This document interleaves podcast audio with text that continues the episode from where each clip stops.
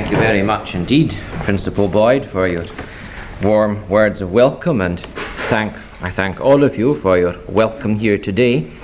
I have to confess that it's the first time I've been to the School in Theology, but I've so enjoyed the few hours I've been here that I hope I'll be back again on many occasions. I am, however, somewhat apprehensive as I stand before you to present this paper on the doctrine of heaven. I'm apprehensive because I realize that some of the comments and remarks I'll make are controversial. That is because of the nature of the subject you have given me and because of the way in which I've chosen to treat it. However, I trust that as a result of our study this morning, our thinking will be stimulated. What do you understand by, the, by heaven? Ask that question, and the answer given by the great majority of Christians will probably be something like this Heaven is where you go when you die. Heaven is the place where the believer's soul goes at death. It is there he spends eternity. Much evangelical preaching focuses upon this. It calls upon sinners to repent and to believe upon Christ so that their souls will enter heaven at death. Salvation is thought of principally as the soul going to heaven. This is presented as the Christian hope heaven after death. There is, of course, truth in all this. It is correct as far as it goes. But I maintain that it is a serious diminution, a toning down of the Christian doctrine of heaven. Certainly, there is so much about heaven that our minds cannot at present comprehend. There is so much that just has not been revealed to us. But the Bible permits us to say much more than this. The Bible's doctrine of heaven is grander and more glorious by far. It should fill us with optimism and hope and rejoicing, not only with regard to our own personal future, or even only with regard to the future of the church, but with regard to the future of the universe. While the Bible undoubtedly does speak about the souls of believers entering heaven at death, its emphasis is certainly upon what lies beyond that, upon the final consummation, cosmic renewal, the new heavens and the new earth, the emergence of a regenerated universe that will be peopled by the saints of God. Eternally, the church shall inherit this new universe. God will be with them, and that is heaven. But what can we say about the believer's soul after death? The biblical teaching is so beautifully and so succinctly put in the Shorter Catechism. The souls of believers are at their death made perfect in holiness and do immediately pass into glory. The doctrine of the immortality of the soul is not one that receives tremendous prominence in Scripture. It is there, of course, although we do not find anywhere the term immortality of the soul. Much of the preoccupation with the immortality of the soul, the immaterial part of man distinct from his body, owes more to Greek philosophy than to biblical revelation. The classic treatment of this is Plato's Phaedo. The soul is superior to the body. Indeed, the body is the soul's tomb. At death, the soul of the righteous man returns to the heavens, but his body disintegrates. It is his soul that is indestructible. It is his soul that is immortal. His body is totally destroyed, and that forever. It cannot be too strongly emphasized that this is not biblical doctrine. God has a glorious purpose for the believer's body. At the very heart of the Bible's message concerning man's future is the doctrine of the resurrection of the body. The doctrine of the soul's immortality is, however, a biblical doctrine. Louis Berkhof clearly demonstrates this by means of a number of powerful arguments. He states, even if the Bible does not explicitly state that the soul of man is immortal, and does not seek to prove this in a formal way, any more than it seeks to present formal proof for the existence of God, this does not mean that Scripture denies or contradicts or even ignores it. It clearly assumes in many passages that man continues his conscious existence after death. In fact, it treats the truth of the immortality of man very much as it does that of the existence of God. That is, it assumes this as an undisputed postulate. Where do we find it taught in the New Testament that the soul of man lives on after his body dies? it is the Greek word psyche that translates soul, that is translated soul in the New Testament. We reject the ideas associated with this term by the Greek philosophers who used it with reference to that part of man that lives on after death. But what of the New Testament use of the term? our Lord says. And fear not them who kill the body, but are not able to kill the soul, but rather fear him who is able to destroy both soul and body in hell. There is an aspect of our being that our opponents who may kill us cannot touch, and that lives on after the death of the body. We have the same word used twice in the book of the Revelation. In Revelation 6 9, we read, And when he had opened the fifth seal, I saw under the altar the souls of them that were slain for the word of God and for the testimony which they held. Again, in Revelation 20, verse 4, we read, I saw the souls of them that were beheaded for the witness of Jesus. They were martyrs. Their souls lived on in heaven after their bodies had been slain. Sometimes it is the term pneuma, spirit, that is used with reference to that part of man that survives death. Lord Jesus, receive my spirit, cried the dying Stephen. Ye are come, says the writer to the Hebrews, to the general assembly and church of the firstborn which are written in heaven, and to God, the judge of all, and to the spirits of just men made perfect. Psyche and pneuma, soul and spirit, are terms the New Testament uses to describe that aspect of man that lives on after death. They are terms that can be used interchangeably. We believe in a bipartite view of man. It is right then to speak of man's soul. Is it right? It is right then to speak of man's soul as exist or spirit, soul or spirit as existing after death. But this existence is temporary and incomplete. Body and soul, or body and spirit, belong together. The hope the Bible holds before us is not our existence as mere disembodied spirits. Overwhelmingly, the Bible's emphasis is on the resurrection of the body. Body and soul are separated at death, but it is a separation that is temporary. Body and soul will be reunited at the resurrection.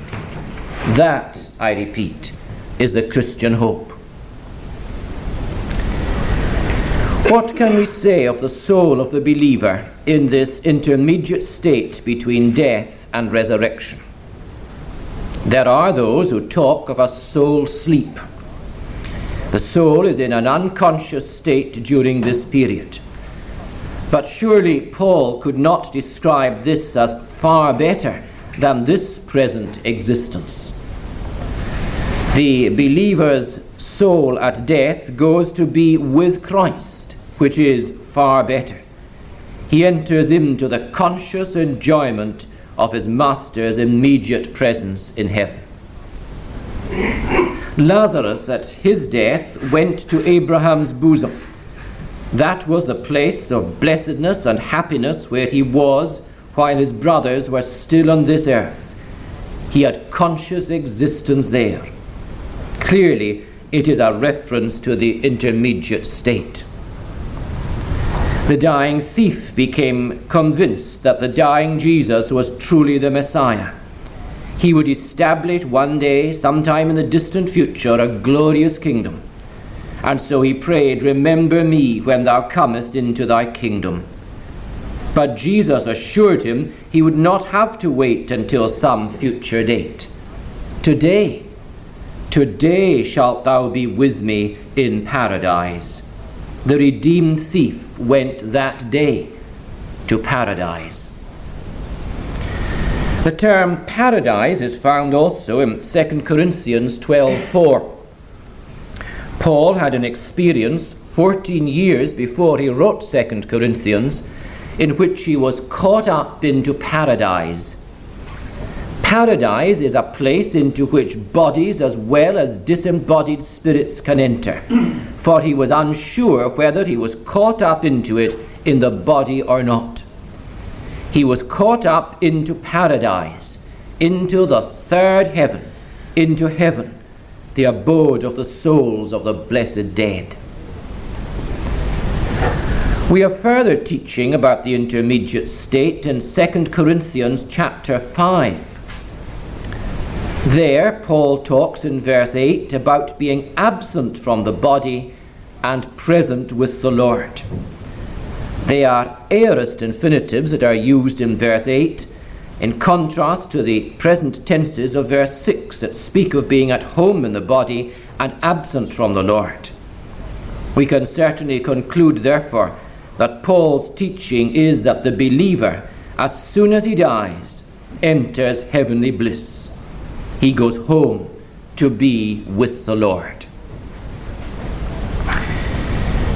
God is the God of the patriarchs. Jesus reminded the Sadducees that God had said, I am the God of Abraham, the God of Isaac, and the God of Jacob. God is not the God of the dead, but of the living. Abraham, Isaac, and Jacob died and were buried, but they are alive now. Their souls are in heaven. They are in the intermediate state, awaiting the final resurrection. After death, the believer is no longer in the body. He is delivered from the body and all the pains and imperfections and sins that troubled him in the body. He is made perfect in holiness he enjoys a very close fellowship with the Lord. He is present with the Lord. Pros ton kurion. Pros indicating a special closeness of fellowship.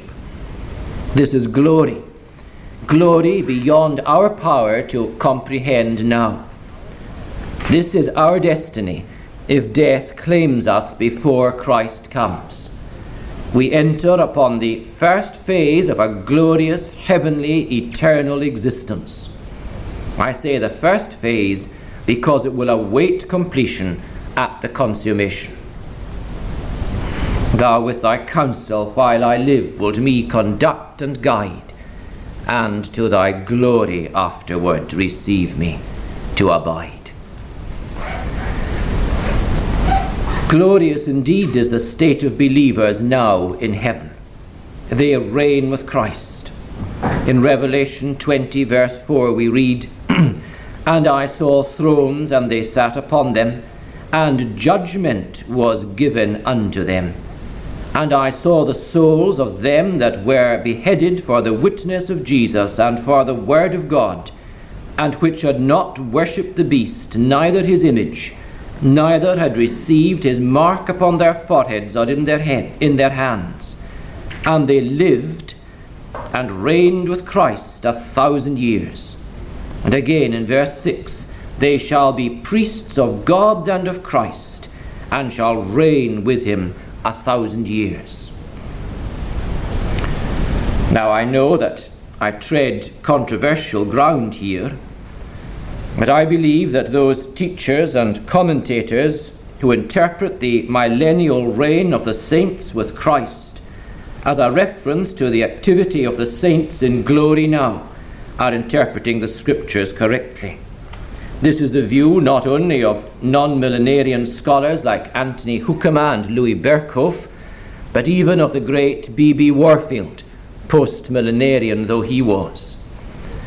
In Revelation 20 and verse 4, John, it appears, sees two groups of deceased believers, a wider group and a narrower group.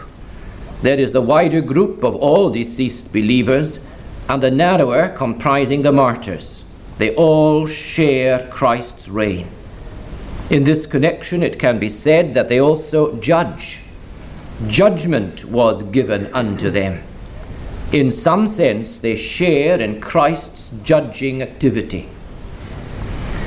Having suffered with him on earth, they reign with him in heaven.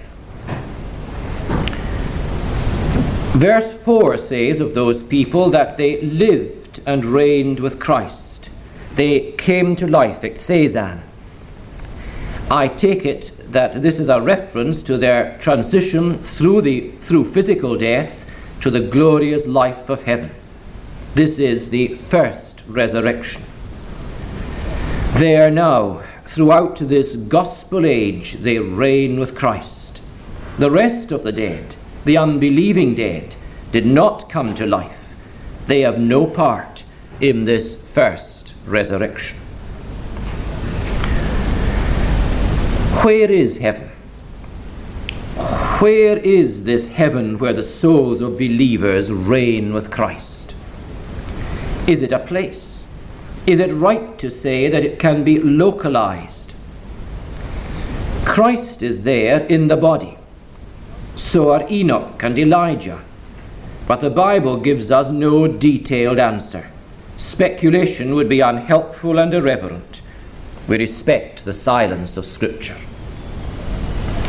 The condition of the saints of God in heaven now, in the intermediate state, is very glorious. They are in a glorious condition, but they are still incomplete. They are without their bodies.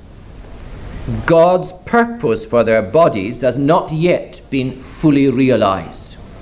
The bodies, their bodies too must share in the glory that is to be.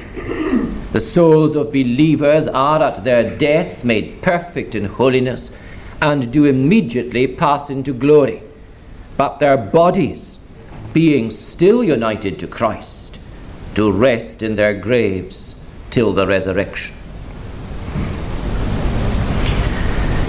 Being justified by faith, we possess many marvelous blessings. We have peace with God, we have access into this grace wherein we stand, and we rejoice in the hope of glory. We exult in the hope, the sure and certain hope of heaven. What is this hope? This hope that looks beyond the glorious intermediate state of which I have been speaking. It is, first of all, the hope of the return of Christ. The doctrine of the Second Advent is one of the most frequently taught doctrines in Scripture. You find it on almost every page of the New Testament. It is mentioned in every book of the New Testament except the Epistle to the Galatians, the very short Epistle to Philemon, and the very short letters of 2nd and 3rd John. Clearly, it is in Christian theology a doctrine of monumental significance. It always strikes me as strange that we don't hear more from our pul- that we don't hear from our pulpits more preaching about the second coming. It seems to me that we have allowed the fantastic notions and excesses of dispensationalist teaching to frighten us off from dwelling as often as we should upon the biblical teaching concerning our Lord's return. He will return in person. This same Jesus who was taken up from you into heaven shall so come in like manner as you have seen him go. His return will be public. Every eye shall see him, and it will be majestic. Not as a tiny babe will he come the second time his parousia will be the coming of a great dignitary, the coming of the King of Kings in divine regal splendor.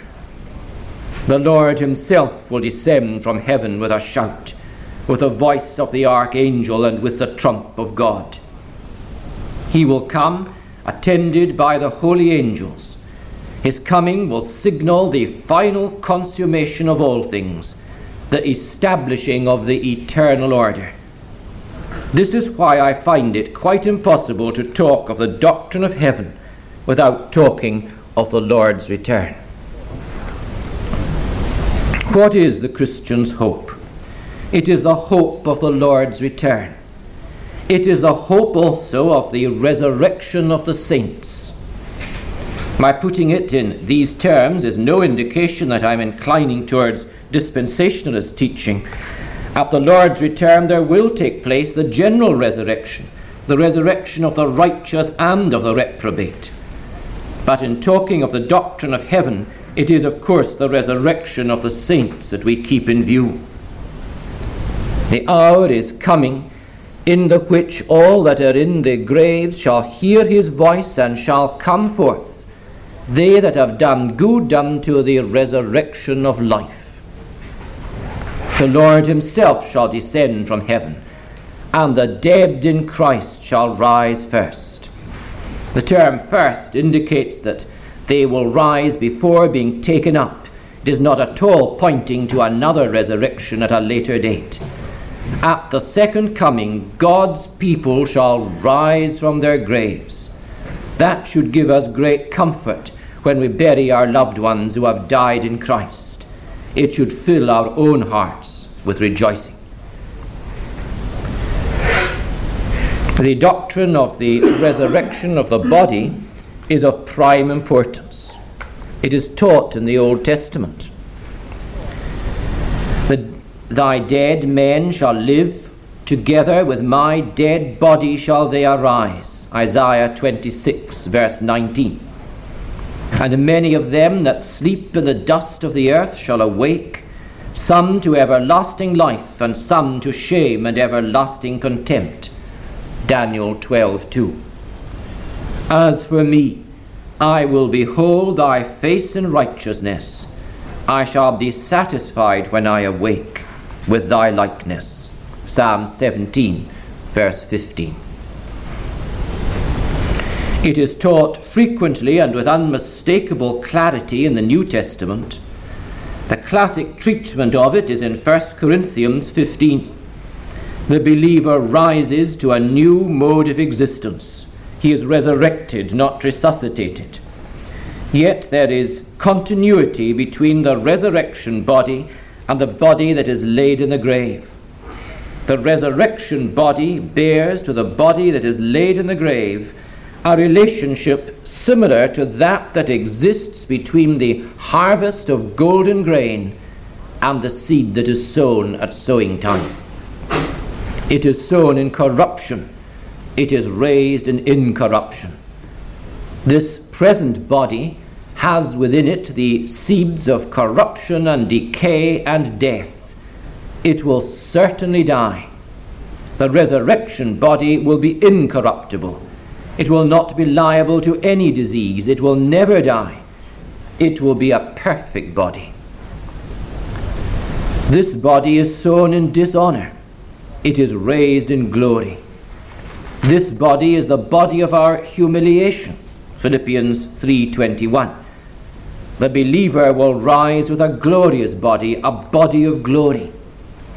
It will be fashioned after the pattern of the Lord's own resurrection body of glory.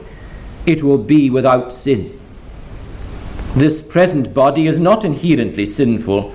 Matter is not in itself evil, but sin dwells within this body there will be not a vestige of sin in the body with which you will rise. Doesn't that thrill your heart? This body is sown in weakness, it is raised in power. We are all conscious of the weakness of this present body. We receive constant reminders of it. In the resurrection body, there will be no trace of weakness or defect. This body is sown a natural body, it is raised a spiritual body. This does not mean, of course, that there will not take place an actual physical resurrection from the grave. Such a resurrection will most certainly take place. The term spiritual here does not mean non physical. It is used as a contrast not to physical, but to natural. The resurrection body will be a spiritual body in that it will be directed totally by the Holy Spirit. This emphasizes for us again that there will be in it no sin. In his book, Pauline Eschatology, Geerhardus Vos claims that spiritual, the word spiritual in 1 Corinthians 15 and 44, should be spelt with a capital S to make obvious the intended reference to the Holy Spirit. It is by the Holy Spirit's power that Christians will rise, just as it was by His power that Jesus rose. If the Spirit of Him that raised up Jesus from the dead dwell in you, He that raised up Christ from the dead shall also bring to life your mortal bodies by His Spirit, by the agency of His Spirit that dwelleth in you. Romans 8:11. Indeed, Christ's own resurrection is the pledge and guarantee of the Christian's resurrection. He rose the first fruits of his people, Christ the first fruits, afterward they that are Christ's at his coming. God made us at the first creatures with physical bodies the body itself is not evil, although this present body has been sadly affected by sin. If the resurrection is not the resurrection of a physical body, Satan has scored a great victory. God will have had to change human beings into non physical creatures. But that is not so. God's redemption includes the body. It is not souls he saves, it is people believers alive on this earth when the Lord returns will, at the moment of his return, be changed. they will be clothed upon with their bodies of glory without ever going through the physical process of death at all. It is in these resurrection bodies of glory that we shall eternally serve God in heaven it is impossible to deal at all adequately with the doctrine of heaven without also discussing the resurrection of the body. What is the Christian hope? It is the hope of the Lord's return. It is the hope of the resurrection of the saints. And it is the hope, too, of the rapture of the saints. This term, rapture, is one dear to the hearts of the dispensationalists. In their scheme of things, the Lord comes and snatches away his own saints in a secret rapture before the seven year period of the Great Tribulation. But the term, properly understood, is a perfectly respectable one. Dead believers shall be raised, living believers shall be changed, and then we shall be caught up together in the clouds to meet the Lord in the air, and so shall we ever be with the Lord. 1 Thessalonians 4 and 17. The term to meet, eisapantesin, was used of the official welcome accorded a visiting dignitary to an important city. Some of the townsfolk went out to meet him and to escort him into the city.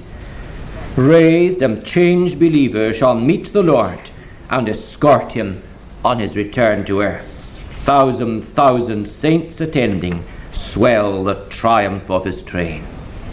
The saints meet the Lord in the air, never to part from him. What is the Christian hope? It is the hope of the Lord's return. It is the hope of the resurrection of the body.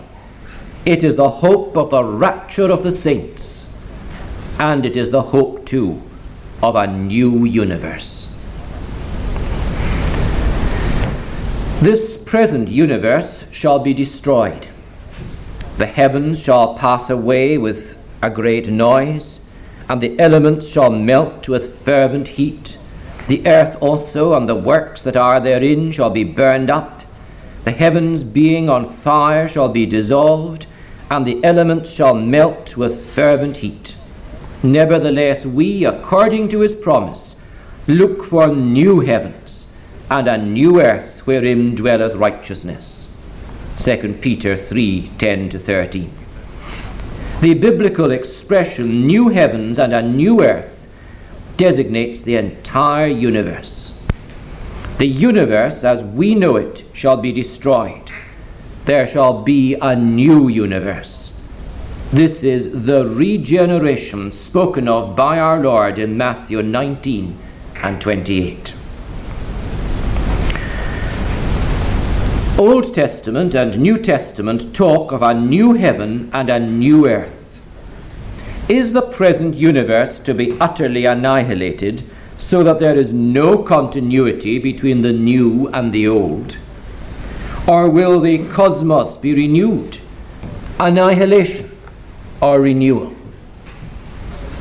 Undoubtedly, the destruction of the universe, of this universe, will be accompanied by cataclysmic events the passage I have quoted from 2 Peter makes that plain. Nevertheless, the biblical data supports renewal rather than annihilation. The universe will undergo rejuvenation. Of great significance, surely, is Paul's teaching in Romans chapter 8. Creation, he tells us, is waiting on tiptoe, with outstretched head, in eager expectation looking forward to the revelation of the sons of God. Creation itself is going to be set free from its bondage to decay and experience the glorious liberty of the children of God. The whole creation is groaning as in the pain of childbirth. It is this present creation that is going to be liberated. If this cosmos is to be annihilated, Satan will have scored a great victory. But his influence has not been so utterly devastating and corrupting that God's creation has to be blotted out of existence. The very earth on which Satan has done his worst shall be purified, rejuvenated, and renewed. There will be found in it not a trace of his vile influence. 2 Peter 3 and 13 and Revelation 21 1 talk of new heavens and a new earth. Uranon, kainon, kai, gain, kainen. The adjective is kainos, not neos. It is neos that means new in origin. Kainos indicates a newness of quality. The universe will be gloriously renewed but there will be continuity between the new and the old. The analogy between the new earth and the believer's resurrection body is significant. Our resurrection bodies will be different from our present bodies, gloriously different. There will be discontinuity, but there will be continuity as well. We shall be raised. There will be a glorious new earth but that does not mean that all continuity with the present earth will be destroyed. Creation will be wondrously renewed. This doctrine of the new earth gives meaning to much of Old Testament prophecy. I find myself very much in sympathy with Anthony Hoekema, who writes in his fascinating book, The Bible and the Future, it is an impoverishment of the meaning of these passages to make them refer only to a period of a thousand years preceding the final state. But to see these prophecies as describing the new earth which awaits all the people of God and which shall last forever is to see these passages in their true light. In Genesis 3:15 we have the famous promise I will put enmity between you and the woman, and between your seed and her seed. He shall bruise your head, and you shall bruise his heel. Here we have the promise of the coming Redeemer and of a marvelous redemption. Adam's fall meant that the earth over which man ruled and was over which man ruled was under a curse, and that our first parents were expelled from their earthly paradise. Surely the promise involved the removal of the curse and paradise regained. Man would again sinlessly exercise dominion over the earth.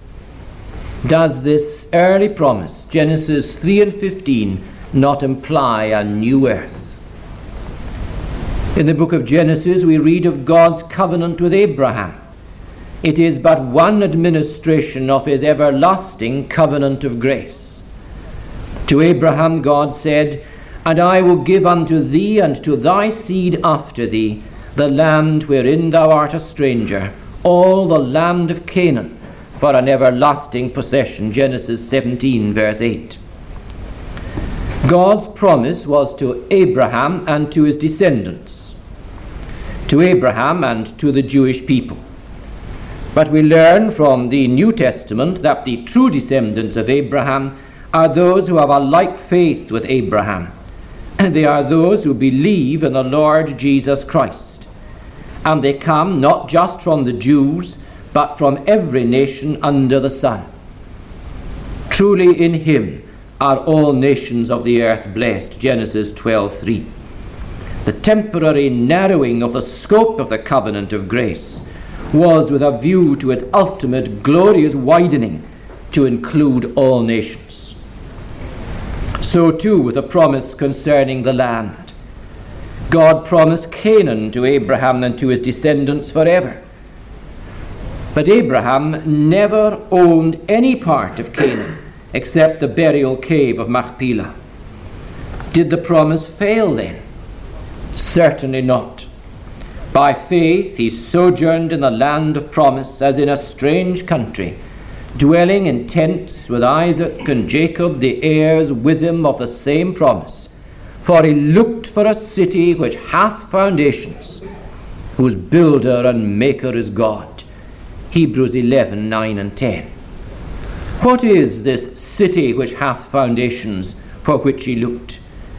It is the holy city, the new Jerusalem which comes down from God out of heaven, the true fulfillment of the promise of an inheritance made to Abraham and for which he looked is found in the new earth that is yet to be.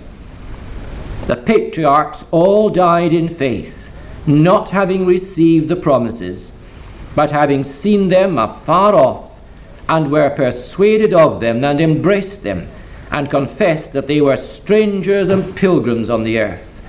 For they that say such things declare plainly that they seek a country.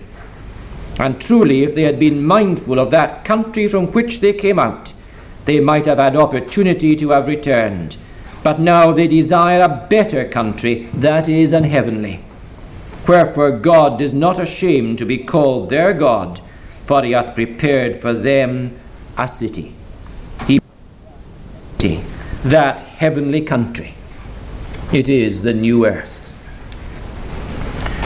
Again, we see the narrowing of the scope of the covenant as it was made with Abraham. It focused upon Canaan, but its true fulfillment is far wider. Not Canaan, but the earth, the renewed, rejuvenated earth. Canaan, as the third and fourth chapters of Hebrews remind us, is a type of the eternal Sabbath rest that awaits the people of God. The promise made to Abraham the promise of Canaan as an everlasting possession has great significance for us all, for all believers. It must not be confined, as dispensationalists confine it, to the possession of Palestine by believing Jews during the millennium. Its scope is far, far wider and grander than that. Listen to this quotation from Patrick Fairbairn's Typology of Scripture. He makes three points. One, the earthly Canaan was never designed by God, nor could it from the first have been understood by his people to be the ultimate and proper inheritance which they were to occupy. things having been spoken and hoped for concerning it, which plainly could not be realized within the bounds of Canaan, nor on the earth at all as present constituted. 2. The inheritance in its full and proper sense was one which could be enjoyed only by those who had become children of the resurrection, themselves fully redeemed in soul and body from the effects and consequences of sin. 3. The occupation of the earthly Canaan by the natural seed of Abraham in its grand and ultimate design was a type of the occupation of a redeemed church by a redeemed church of our destined inheritance of glory. The meek shall inherit the land, we read in Psalm 37, verse 11. Earth in the authorized version, but preferably land in other versions. Jesus' rendering of the in the Sermon on the Mount is, The meek shall inherit the earth. God promised Abraham and his seed the land of Canaan. Romans 4 and 13 says that the promise is that he should be heir of the world. It seems to me that these promises fall into place when we give due prominence to the biblical teaching concerning the new earth. Isaiah gives us several inspiring pictures of this coming new earth. he sees the different nations of the world joining in Jehovah's worship in the second chapter of his prophecies. The mountain of the Lord's house shall be established on the top of the mountains and all the nations shall flow unto it. They shall beat their swords into plowshares, and their spears into pruning hooks. Nation shall not lift up sword against nation, neither shall they learn war any more.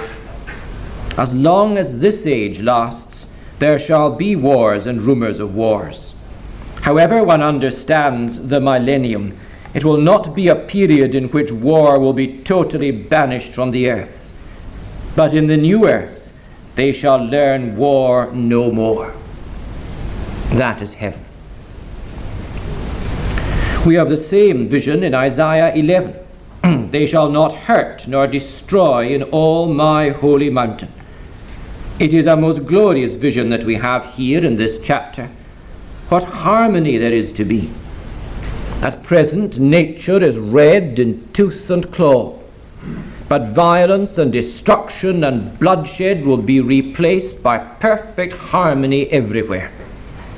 The wolf also shall dwell with the lamb, and the leopard shall lie down with the kid, and the calf and the young lion and the fatling together, and a little child shall lead them.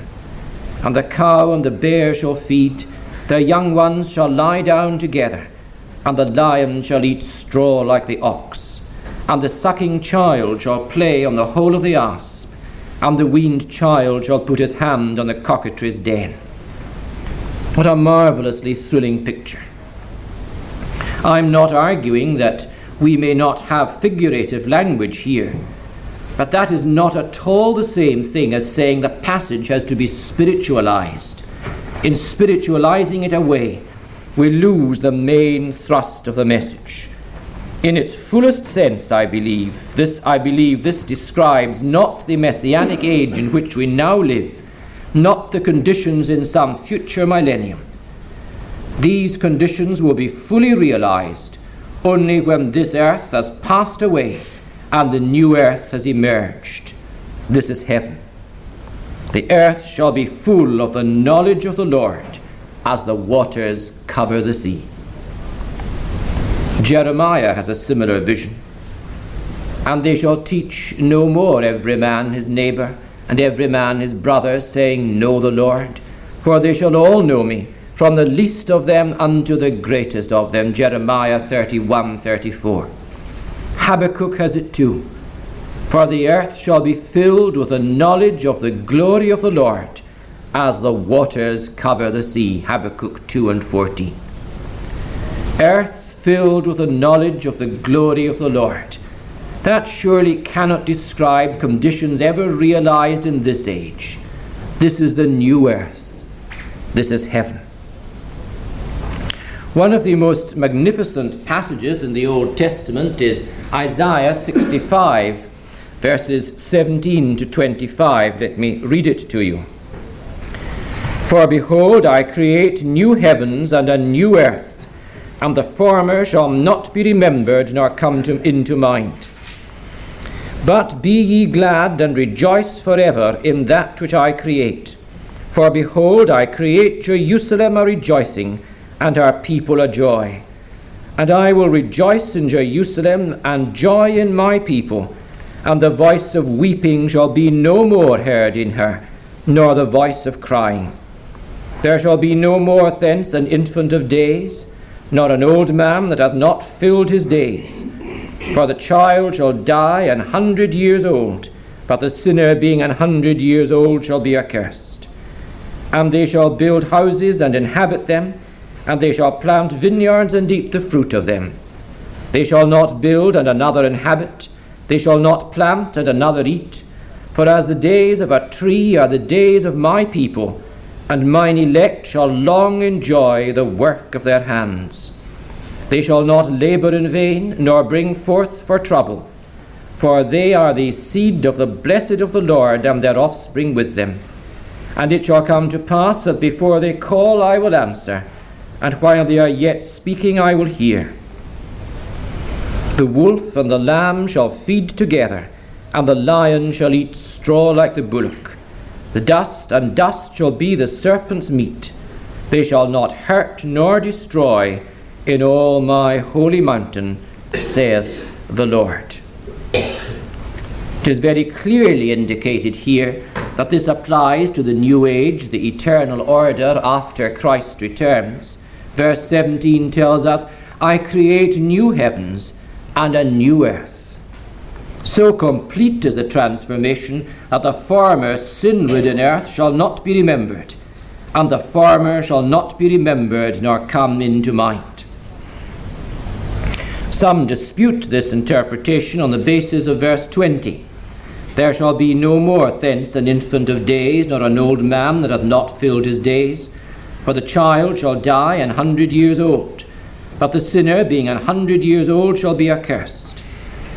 This cannot, they say, refer to the eternal order where there shall be no death and no sinner. Certainly, this is a difficult verse. But what does it say? Is it saying that there will be death on the new earth? That surely is out of the question. Verse 19 says, The voice of weeping shall no more be heard in her, nor the voice of crying. You cannot say that that of a society where people die. Infant mortality and the premature death of adults cause much sorrow on this earth. The first part of verse 20 is saying that such sorrow will be unknown in the new earth. The third clause of the verse can be rendered as it is in the New International Version He who dies at a hundred will be thought a mere youth. It is not really implied that anyone will die at a hundred. This is the prophet's way of saying, in his own telling way, that was particularly meaningful to the people of his day, that a hundred years is anything but a great age. What of the final clause of verse 20? The word translated sinner means someone who has missed the mark. Usually, of course, the term is used in the scriptures in a strictly moral sense, and then the word sinner is the accurate translation. But can it not mean here one who has failed to reach a hundred years of age? He who falls short of a hundred years shall be reckoned accursed, is how Leupold translates the clause. He who fails to reach a hundred will be considered accursed, is the New International Version rendering. Again, it is not being implied anyone will fail to reach a hundred and be reckoned accursed. It is a prophet's telling way of emphasizing how different it will be in the new earth with regard to this matter of lifespan. We know, of course, it will be life that shall never end. I do not believe that this explanation is special pleading. It is the one demanded by the context. In the following chapter, we read, For as the new heavens and the new earth which I will make shall remain before me, saith the Lord, so shall your seed and your name remain. And it shall come to pass that from one new moon to another, and from one Sabbath to another, shall all flesh come and worship before me, saith the Lord. The regular worship of God will be a characteristic of the inhabitants of the new earth. This is stated in terms familiar to the people of Isaiah's day, from new moon to new moon and from Sabbath to Sabbath. The words are not to be taken in a strictly literal fashion. A glorious future for the people of God is predicted in Ezekiel chapters 40 to 48. It is given in terms that would be particularly meaningful to the exiled Jews of Ezekiel's day. It describes a rebuilt temple in Jerusalem with its religious ritual and animal sacrifices. Ezekiel saw a river issuing out of the temple, and the leaves of the tree growing on either side of it are for medicine, for healing. Ezekiel 47, verse 12.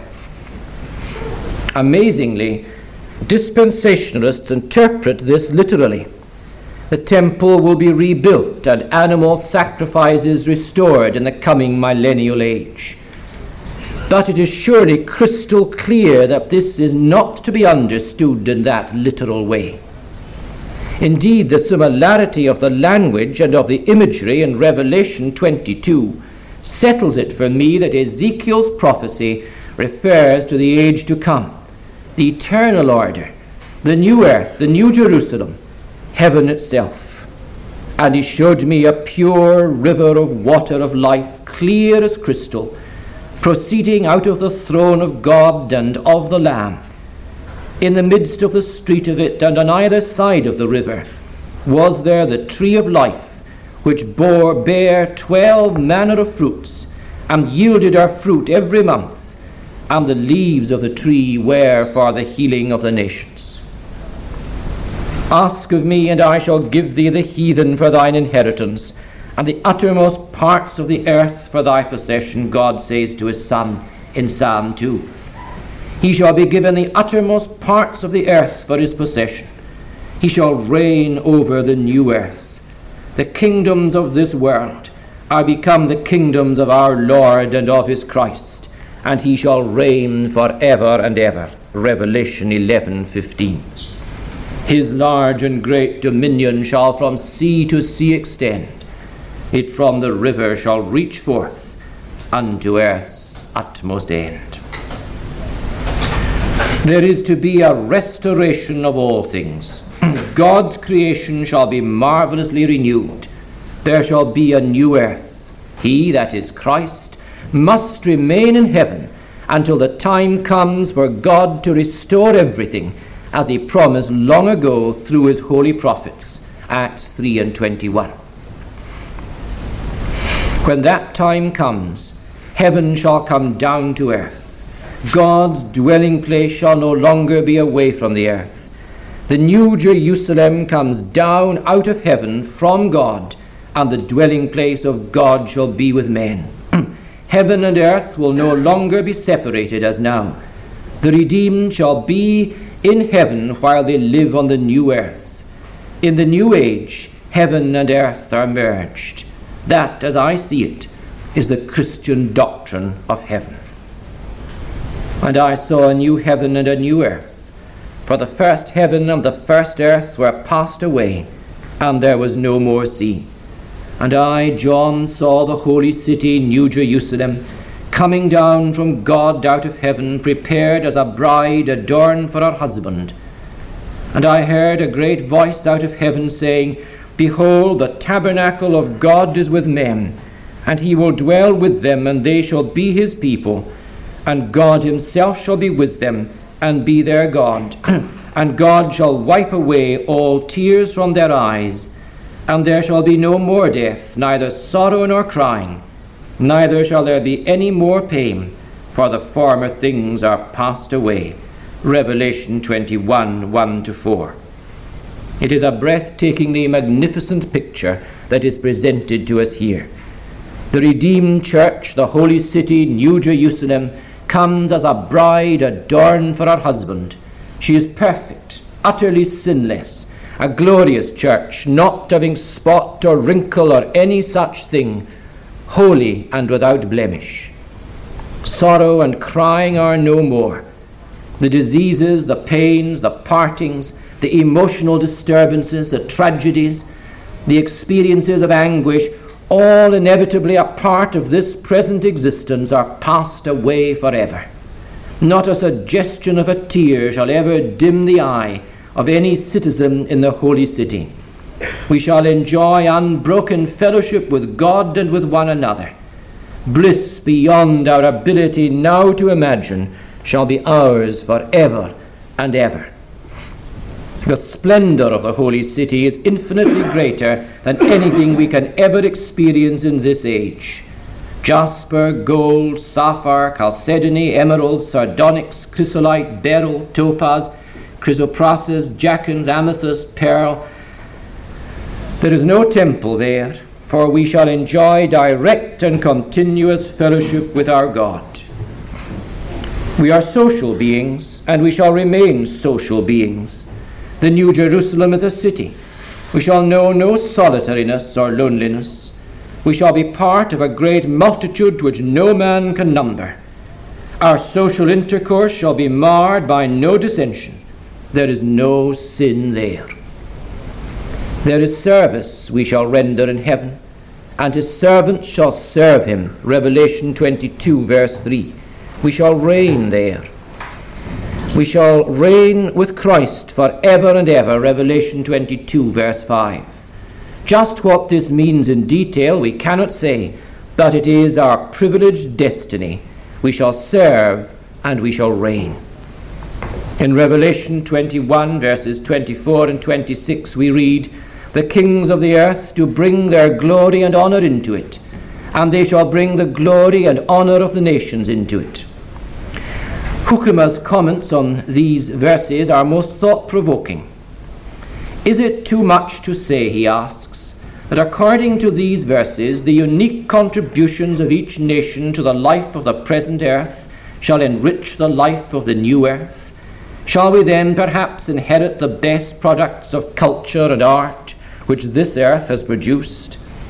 I like the suggestion for culture and art, vitiated as they so often are now by the sinful propensities of man, are in themselves the gifts of our sovereign God. Will they not make their contribution to the richer and fuller life we shall enjoy on the new earth in heaven? In heaven we shall worship perfectly the triune God. We shall see his face, Revelation 22 4 there shall be perfect knowledge and perfect enjoyment of God Himself.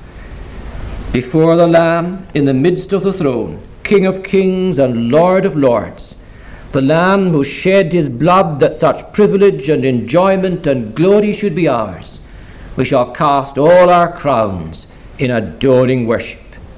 To him now we would ascribe all the honour of our salvation, as one day we shall certainly do in sinless perfection.